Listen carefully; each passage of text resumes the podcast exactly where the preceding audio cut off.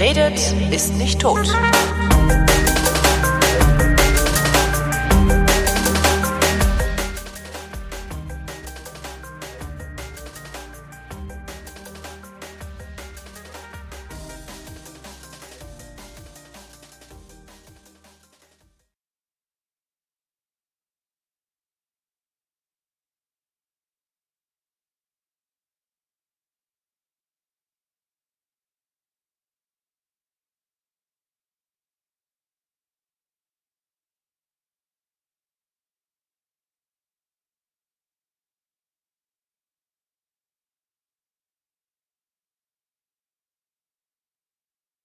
Willkommen zum Geschichtsunterricht der Koproduktion zwischen Vrindt und DLF Nova und aus Köln ist wie immer zugeschaltet der Matthias von Hellfeld. Hallo Matthias. Ich grüße euch. Thema heute Friedrich Wilhelm I. So ist, Ist es. das der, wenn, ist das der, wo wir immer singen, wir wollen unseren alten Kaiser Wilhelm wieder haben? Ist das nicht der? so nicht so wirklich. Okay. Aber, obwohl ich weiß es ehrlich gesagt gar nicht so genau. Aber jedenfalls Wilhelm ist er nicht. Er heißt ja Friedrich Wilhelm. Das Problem ist allerdings, dass diese verdammten Preußenkönige alle Friedrich, Ja. Friedrich Wilhelm oder Wilhelm heißen. Das ist wirklich Ja. eine Schweinerei. Ja, wahrscheinlich wollen wir dann alle alten Kaiser Wilhelm wieder haben. Ne? So ist es. So ist es. Nein, glaube ich nicht. Ähm, Friedrich Wilhelm I. Was, was ist an dem interessant? Ja, es ist der zweite preußische König. Also eigentlich ist interessant überhaupt die Gründung dieses Staates Preußen. Das beginnt am Ende des vorhergehenden Jahrhunderts. Der große Kurfürst von Brandenburg unterstützt den Kaiser bei äh, bestimmten kriegerischen Auseinandersetzungen und bekommt dafür das Recht, außerhalb äh, sozusagen des damals existierenden äh, Heiligen Römischen Reiches deutscher Nation ein Königreich zu gründen, um sozusagen den, den, die Macht und den Einfluss Brandenburgs, ich sag mal Richtung äh, Königsberg, also heutiges Russland und Polen und so weiter, auszudehnen. Und ähm, der bekommt also die Erlaubnis, das zu machen. Und dann bedeutet es natürlich lange Vorbereitung, bla bla bla. Jedenfalls wird äh, 1701 am 18. Januar mit großem Prunk und Gloria äh, dieses Preußen aus der Taufe gehoben. Eigentlich ist es, ja, wie soll man sagen, einfach es ist ein Stückchen Erde. Da ist eigentlich nicht viel. Das ist nicht urbar. Da stehen ein paar Viecher drauf, es wächst Kraut und Rüben, aber es ist eigentlich im Grunde genommen ein nicht bewohnbarer Flecken Erde.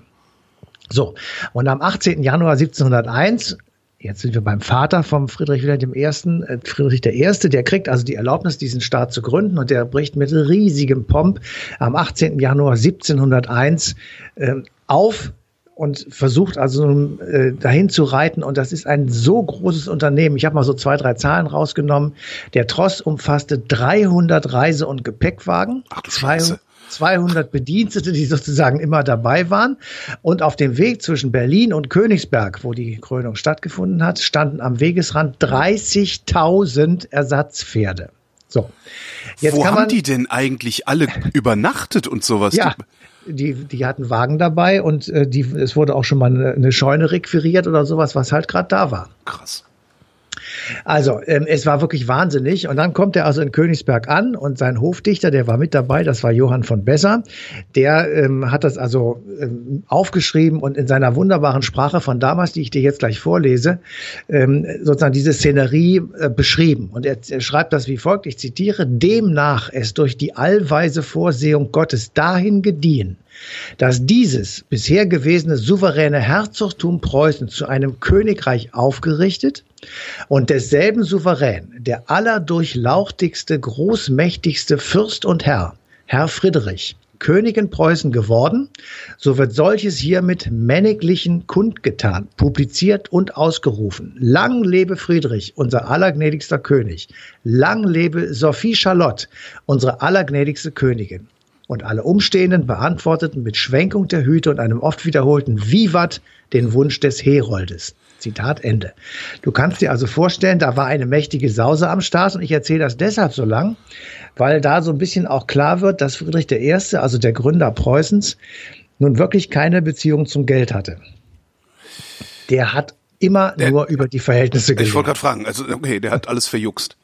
Der- Ja, der hat alles verjuckst. Und, Wo hat das ähm, denn überhaupt hergehabt? Naja, also der brandenburgische Kurfürst, der ist natürlich schon eine bedeutende große Figur gewesen im mhm. damaligen Deutschen Reich. Der hatte natürlich Geld, aber ähm, er hätte ja, man hätte es ja auch andersrum machen können, hätte sagen können, okay, wir machen jetzt mal auf klein und versuchen mal erst sozusagen dieses Königreich aufzurichten und dort äh, so viel, ähm, ich sag mal, äh, Produktivität herzustellen, dass da wiederum Geld reinkommt und dann mhm. können wir anfangen zu saufen.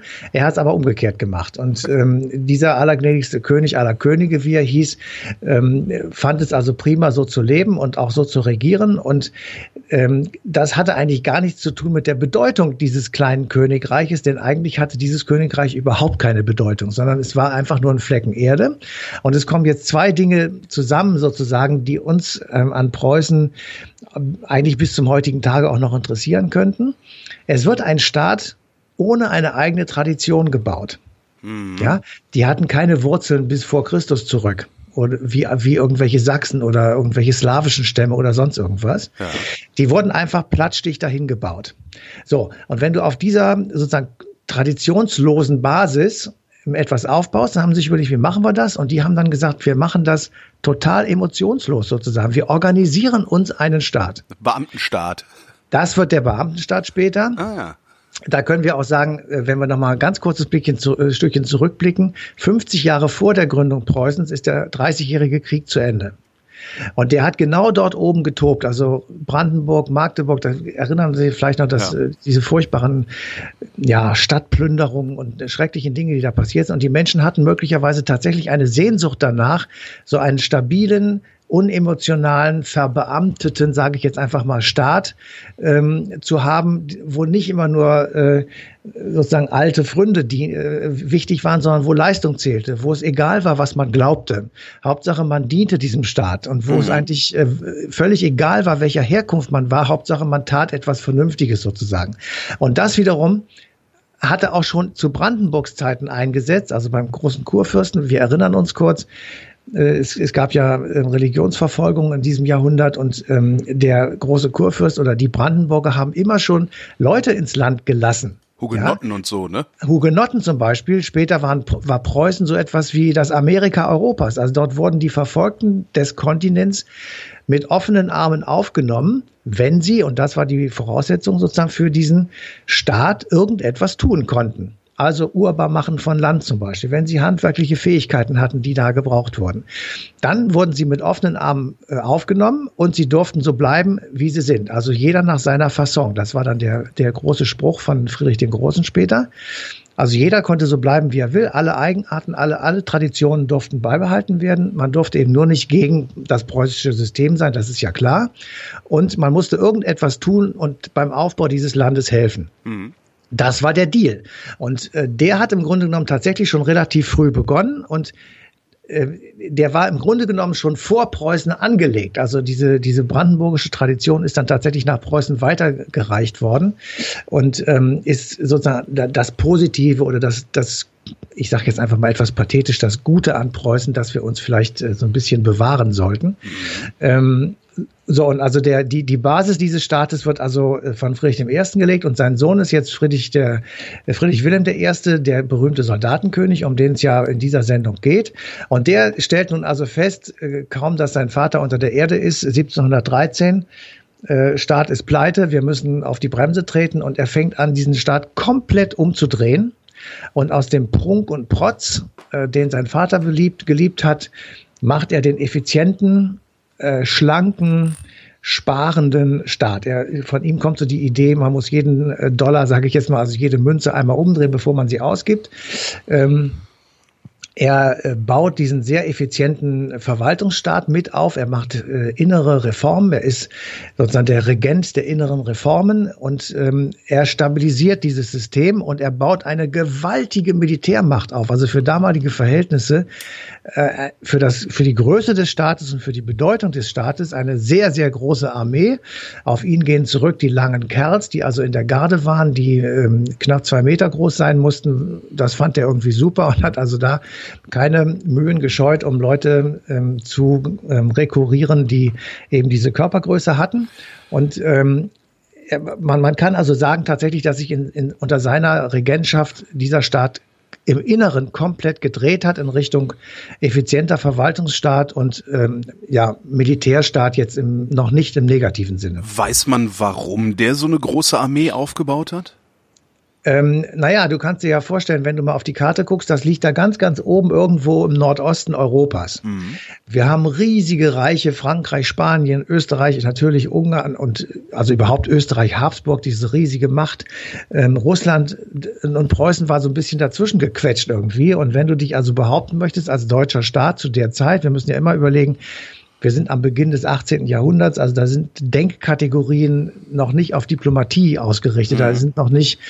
Ähm, ja, das heißt, ab dem Moment, ab dem Moment, wo dieser neue Staat äh, was Lukratives ist, will sich irgendjemand anders den einverleiben. Ne? Sobald, zum, sobald der Sumpf trockengelegt ist, nehmen wir das Land sehr gern. Ja, so ungefähr. Ja. Und auf der anderen Seite, sie selber hat natürlich auch die Idee, dass man sich vielleicht auch das eine oder andere noch nehmen mhm. könnte. Mhm. Also haben sie sich überlegt, äh, also stark müssen wir schon sein, wir müssen uns verteidigen können und wir müssen einfach auch äh, sozusagen vielleicht schon über unsere Bedeutung hinaus äh, militärisch präsent sein. Und das wurde dann ja unter Friedrich II. so weit ausgebaut, also das ist dann der Sohn, der große Friedrich, ähm, dass eben ähm, Preußen tatsächlich von allen Leuten mit gewissem Schaudern sozusagen betrachtet wurde, weil man, es gibt ja diesen Spruch, ähm, dass also Preußen die einzige Armee sei, die sich einen Staat geleistet hätte. Und äh, das ist insofern ganz richtig, weil äh, natürlich dann irgendwann dieser Militärapparat so groß wurde, dass er dann tatsächlich in Europa zu einer der fünf Großmächte geworden ist, obwohl das Land eigentlich sehr klein war und gegenüber Österreich oder Frankreich und Spanien im Grunde genommen ähm, von der Bevölkerungszahl und von der Größenordnung her äh, geradezu verschwindend klein war. Ist das die, wie nennt man es denn, die emotionale Grundsteinlegung für die, ja, für, für, für die aggressive Politik des Deutschen ja. Reiches dann letztlich? Na, also das Problem ist tatsächlich bei Preußen, dass wir es immer miteinander vermischen, sozusagen einerseits dieses, dieser Ursprungsgedanke, ähm, also warum, warum ist es gegründet worden? Wer waren die eigentlich? Und das zweite ist dann eben spätestens beginnend mit Friedrich dem Großen oder vielleicht auch sogar schon mit dem Soldatenkönig diese sehr starke Betonung auf das Militärische mhm. und die Verhunzung der preußischen Werte. Ähm, da wurde dann also aus Disziplin und Gehorsam, was man ja erstmal so neutral sagen kann, der berühmte Kadavergehorsam. Mhm da wurde dann äh, aus dem Militärischen eine Militärdiktatur und wenn Sie sich, wenn man sich ähm, Wilhelm II. anguckt, der letzte Kaiser aus dem Hause Preußen, ähm, dann äh, kann man ja nur noch zurücktreten und sagen, um Gottes Willen, was ist daraus geworden? Mhm. Und das hat dann letzten Endes dazu geführt, dass Preußen nach dem Zweiten Weltkrieg von den Alliierten schlicht und ergreifend zerschlagen wurde, weil man eben darin tatsächlich die Wurzel des deutschen Militarismus gesehen hat und weil man darin eine der Triebfedern gesehen hat, warum Deutschland zweimal im 20. Jahrhundert die Welt mit Krieg überzogen hat und so weiter.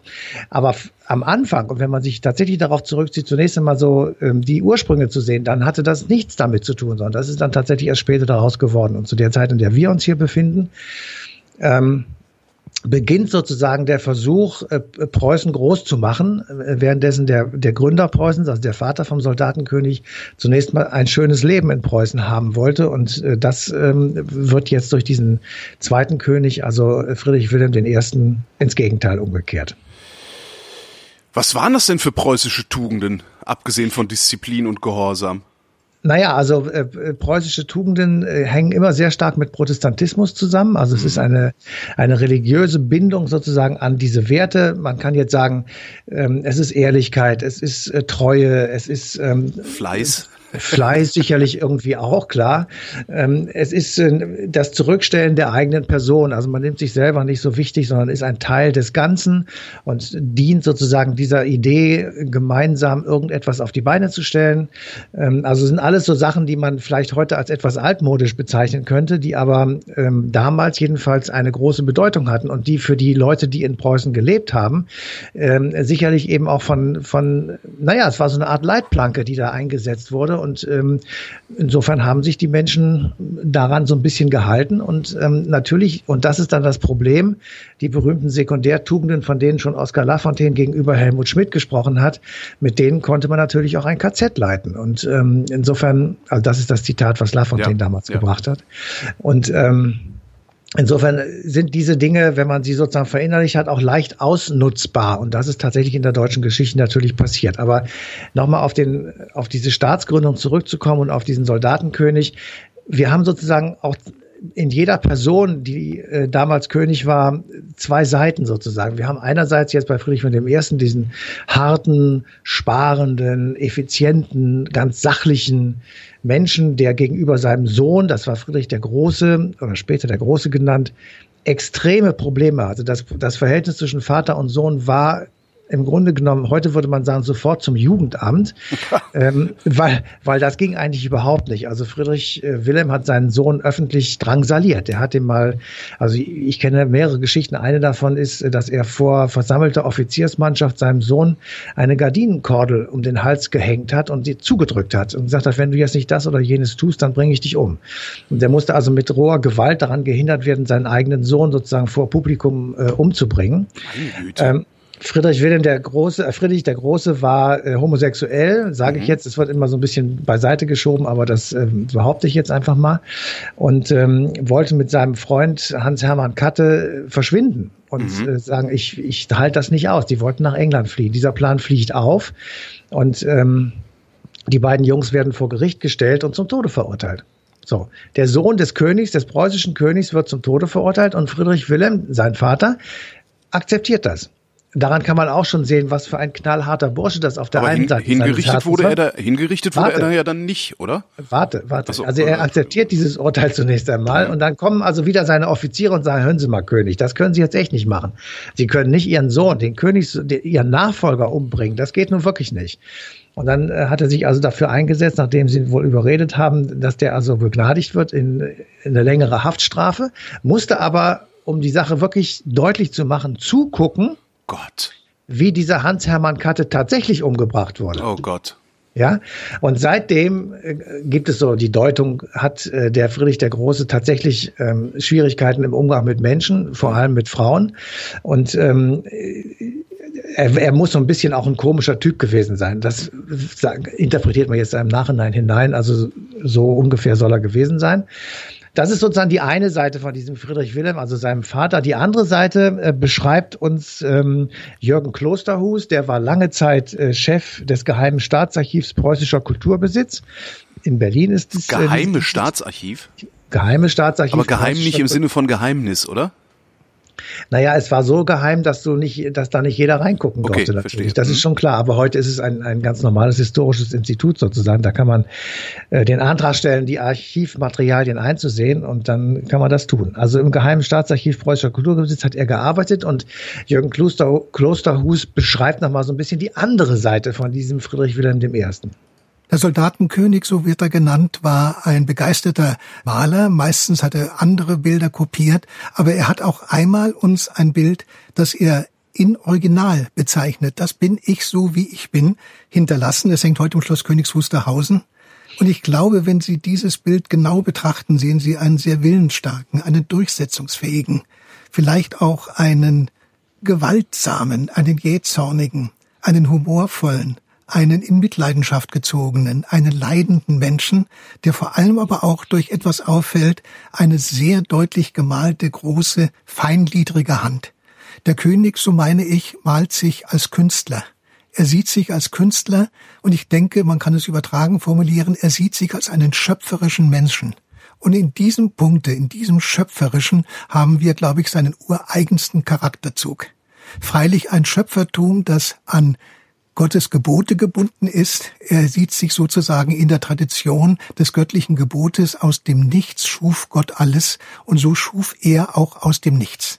Vieles gelang ihm, manches misslang ihm, aber ich denke, in diesem Punkte haben wir seinen ureigensten Charakterzug gefasst. Hm. Das fand ich ganz interessant, ehrlich gesagt, weil ähm, daraus wird sozusagen auch der hintergründige Mensch so ein bisschen deutlich und mhm. ähm, man kann eben nicht einfach nur das eine immer sehen und nach vorne schieben. Deswegen ist es eben auch falsch, immer zu sagen, ähm, der, der preußische Kadavergehorsam ist sozusagen der Untergang Deutschlands gewesen. Ähm, da ist natürlich irgendwas dran, klar, aber auf der anderen Seite war es eben auch anders gemeint. Und natürlich kann man, äh, man kann auch Marx nicht vorwerfen, dass äh, das kommunistische Manifest missinterpretiert worden ist mhm. und zu schwersten Verbrechen äh, sozusagen herangezogen wurde. Das, da, da war er lange tot. Also insofern ist das tatsächlich ein bisschen schwierig. Auf der anderen Seite muss man natürlich wirklich deutlich festhalten, ähm, Preußen hat spätestens mit der Reichsgründung 1871 Deutschland sozusagen übernommen. Man kann es auch andersrum sagen, Deutschland ist verpreußt worden. Und äh, damit war natürlich auf einmal eine, eine gewaltige Militärmacht äh, entstanden in der Mitte des europäischen Kontinents, äh, der dann zwar 40 Jahre Frieden gehalten hat, äh, dank auch Bismarckscher Außenpolitik, eine Zeit lang jedenfalls. Ähm, aber dann ist es eben irgendwann explodiert, weil tatsächlich dann diese Militärmacht in der Mitte des Kontinents auch versuchte, größer zu werden. Und wahrscheinlich, mehr, wahrscheinlich mehr, auch der, der erste militärisch-industrielle Komplex, den es so gegeben hat, auch wenn die Industrie noch nicht so äh, stark war. Ne? Ja. Naja, sie war schon sehr stark. Also das war ja nach äh, sozusagen nach Abschluss der Industrialisierung und da war natürlich also 1912, 13, 14 ja, vor stimmt. Beginn des Ersten Weltkrieges äh, war Deutschland ein hochgradig industrieller äh, Komplex und und Staat und genauso wie England natürlich. Die haben sich gegenseitig im Wettrüsten überboten. Mhm. Also ich, ich will nur sagen, natürlich ist es dann letzten Endes dahin gekommen und natürlich ähm, spielen viele solche Dinge eine Rolle und natürlich ist auch das die Logik gewesen, die dann später sozusagen die Alliierten 1945 folgende oder genauer gesagt 1947 war es im Kontrollratsgesetz Nummer 46, dass ähm, Preußen aufgelöst wurde. Und erstaunlicherweise oder vielleicht ähm, logischerweise, sind aber die Gesetze und die völkerrechtlich verbindlichen Verträge, die Preußen geschlossen hat, von den Ländern übernommen worden, die dann auf ehemals preußischem Gebiet gegründet wurden, zum Beispiel Nordrhein-Westfalen und zum Beispiel natürlich späterhin auch Brandenburg, ähm, wobei die DDR, die ja dazwischen war, das nicht gemacht hat, weil sie hat gesagt, wir sind nicht der Rechtsnachfolger des Dritten Reiches. Ja. Das hat, das war nur die Bundesrepublik. Und insofern musste die Bundesrepublik eben auch jene Gesetze nach übernehmen oder nachvollziehen oder erfüllen, die die Vorgängerstaaten zum Beispiel, also eins fällt mir jetzt gerade ein, das Konkordat Preußens mit dem Vatikan. Das wird bis zum heutigen Tage von Nordrhein-Westfalen vollzogen. Und damit gilt dieses Gesetz immer noch. Abgesehen von den Gesetzen, was ist eigentlich von den preußischen Tugenden heute übrig geblieben? Tugenden. Ja, also, Tugenden, also im genau. Ausland, das Ausland glaubt ja immer noch, wir wären fleißig und pünktlich und, und sowas. Und dann kam ja. Volkswagen mit dem Diesel. Ne? Ja, ja, wir sind trotzdem fleißig und pünktlich. Stimmt, fleißig war das, ne? Ja, weil ja, nicht ehrlich. Nein, es war nicht ehrlich, natürlich nicht. Ähm, sondern wir sind natürlich genauso ein Volk von Betrügern und Arschgeigen wie andere Völker möglicherweise auch. Ähm, da, da heben wir uns, glaube ich, nicht mehr großartig ab. Ähm, aber tatsächlich, wenn du, wenn du mal ganz dich zurücknimmst und keinerlei Vorurteile walten lässt, äh, schaust du auf andere Länder in Europa wie auf bestimmte Dinge dort reagiert wird und bei uns. Da merkt man schon, dass das ein oder andere eben noch, ich sag mal, übrig geblieben ist. Also ich will mal so ein Beispiel sagen. Wenn es irgendwo ähm, Demonstrationen gibt, zum Beispiel in Frankreich gegen Sozialabbau von Herrn Macron oder gegen irgendwelche neuen Gesetze, die der Mann vorhat, ob sie jetzt richtig oder falsch sind, ist mal völlig wurscht. Dann gibt es Demonstrationen in Paris das Gleiche würde es auch in Berlin geben. In Paris neigen diese Demonstrationen dazu, sehr viel schneller brutal zu werden oder ich sag ja, mal. Da bricht ja zu allererst die öffentliche Ordnung zusammen, Barrikaden, äh, Bauern ja, genau, schütten werden, Tonnen von Milch aus. Genau, sowas. Es wird also relativ schnell wird es radikal. Ja. Das ist bei uns nicht der Fall. Das dauert sehr viel länger, bis es so radikal wird. Natürlich haben wir auch so Exzesse. Wir haben demnächst wieder den 1. Mai, da könnt ihr euch in Berlin schon alle drauf freuen. Och, das war ja zuletzt auch immer friedlich hier. Na gut, es brennen einfach irgendwelche Autos von Menschen, die damit überhaupt nichts zu tun das haben. Das ist einfach widerlich, aber egal. Ähm, jedenfalls, das ist bei uns ein bisschen langsamer und ein bisschen ähm, in Anführungsstrichen gesitteter. So, und jetzt kann man natürlich lange darüber nachdenken, warum das so ist. Ähm, eine der möglichen Gründe dafür ist es, dass ähm, wir seit dem 30-jährigen Krieg, das sind jetzt 400 Jahre, bis, äh, ich sag mal, einschließlich 1945, eine manche sagen passive Geschichtslandschaft waren, weil immer bei uns Krieg stattgefunden hat. Immer. Wenn irgendwo in Europa geprügelt wurde, war es immer hier. Oder mhm. fast immer hier. So, und irgendwann setzt sich dann durch, wir wollen das nicht. Wir möchten gerne, dass, als, dass der Staat, der uns regiert, stabil ist, egal wer hier das Sagen hat. Mhm. Also das ist extrem wichtig. Also ähm, man, man muss Regierungen wechseln können, aber die Rente muss trotzdem gezahlt werden. Ja. ja. Also der Beamtenstaat hat bei uns einen zwar schlechten Ruf, weil die angeblich alle faul sind oder was weiß ich, zu viel verdienen oder eine zu gute Rente haben. Auf der anderen Seite aber finden es die Mehrheit der Deutschen offenbar schon sehr gut, dass dieser Staat dadurch eben auch sehr stabil geworden ist. So, und das ist natürlich letztendlich auch etwas, was in Preußen sozusagen Geburt gefeiert hat. Also diese staatliche Ab Unabhängigkeit von politischen Entscheidungen, dass, dass es ein stabiles Gerüst gibt, das dein öffentliches und dein privates Leben in einigermaßen einen Rahmen hält. Ähm, das scheint mir jedenfalls äh, zu anderen Ländern in Europa eine ein wesentlicher Unterschied zu sein. Und ich glaube tatsächlich, dass der daraus hervorkommt, dass unsere Vorfahren ähm, es im Grunde genommen immer gewohnt waren, pro Generation einen Krieg zu ertragen. Ja. Und wir ja, sind die erste Generation, die in ihrem Leben möglicherweise keinen Krieg erlebt. Ja. Das ist, äh, das hat es früher nicht gegeben. Und trotzdem gibt es so eine komische Sehnsucht, aber gleichzeitig auch nach einem Obrigkeitsstaat hier. Ne? Und der Obrigkeitsstaat zeichnet sich ja im Wesentlichen auch durch Willkür aus. Ja, aber das widerspricht das nur zum Teil, weil der Obrigkeitsstaat natürlich auch Stabilität verordnet. Guck dir den arabischen Frühling an. Ja. ja? ja. Ähm, also was du da erlebst, ist ja der Verlust des Obrigkeitsstaates, also Gaddafi oder äh, Mubarak oder wie sie alle geheißen haben, äh, das waren natürlich Diktatoren. Ja. Also Obrigkeit, da war starr und stur. Aber das System funktionierte. Ja, das hatten wir ja direkt von der Haustür. Also die DDR war auch ein Obrigkeitsstaat und sie war stabil. Also wenn die nicht so eine. Misswirtschaft und einen Raubbau betrieben hätten, hätten die wahrscheinlich noch wesentlich länger durchgehalten da. Ja, aber das natürlich ist der Obrigkeitsstaat, von dem wir jetzt gerade sprechen, äh, äh, und da ist natürlich viel in der Wurzel von Preußen auch drin. Mhm. Ähm, er neigt eben dazu, und das muss man einfach so sagen, als die andere Seite der Medaille, er neigt dazu, ungerecht zu sein, er neigt dazu, Freiheit zu unterdrücken, er neigt dazu, Individualität zu unterdrücken und Menschen ich sag mal, schlicht und ergreifend in den Knast zu stecken oder umzubringen, wenn sie gegen irgendetwas, was die Obrigkeit haben will, verstößt. Ja, da fällst du dann, dann zufälligerweise mal von deinem Balkon im fünften Stock, wie dieser russische Investigativreporter gerade, ne? So ist es. Und äh, ja, und ähm, damit sozusagen legt das, legt dieser Obrigkeitsstaat in seiner Existenz den Keim seiner Vernichtung. Und ähm, das ist dann sozusagen das, was man nach außen hin immer sieht. Aber auf der anderen Seite ist er eben, wie man jetzt im Nahen und Mittleren Osten sieht, Garant gewesen, über viele Jahre Stabilität ähm, hervorzurufen oder mhm. zu garantieren. Und insofern, ähm, die Menschen werden danach sich nach stabilen Situationen sehnen und sie werden tatsächlich, da bin ich ganz fest von überzeugt, am Ende dieses mittlerweile 30, 40-jährigen Krieges im Nahen Osten. Der hat ja begonnen mit der Rückkehr von Ayatollah Khomeini mhm. 1979. Äh, das war ja die, der Beginn der Destabilisierung des mittleren Nahen und Osten und der arabisch-muslimischen Welt. Ähm, so, und äh, wenn das irgendwann vorbei sein wird, dann wird es dort relativ feste Systeme geben, weil die Leute einfach auch nicht mehr können. Und das äh, wird sich ja weitertragen von Generation zu Generation. Die Kinder kriegen das von ihren Eltern mit und ähm, wollen einfach dann auch, ich sage einfach mal schlicht und ergreifend Ruhe haben. Und die haben wir jetzt auch. Matthias von Hellfeld, ich danke dir. Bitteschön. Und äh, euch danken wir für die Aufmerksamkeit und verweisen auf den 23. April 2018. Da läuft die passende Ausgabe Eine Stunde History auf DLF Nova.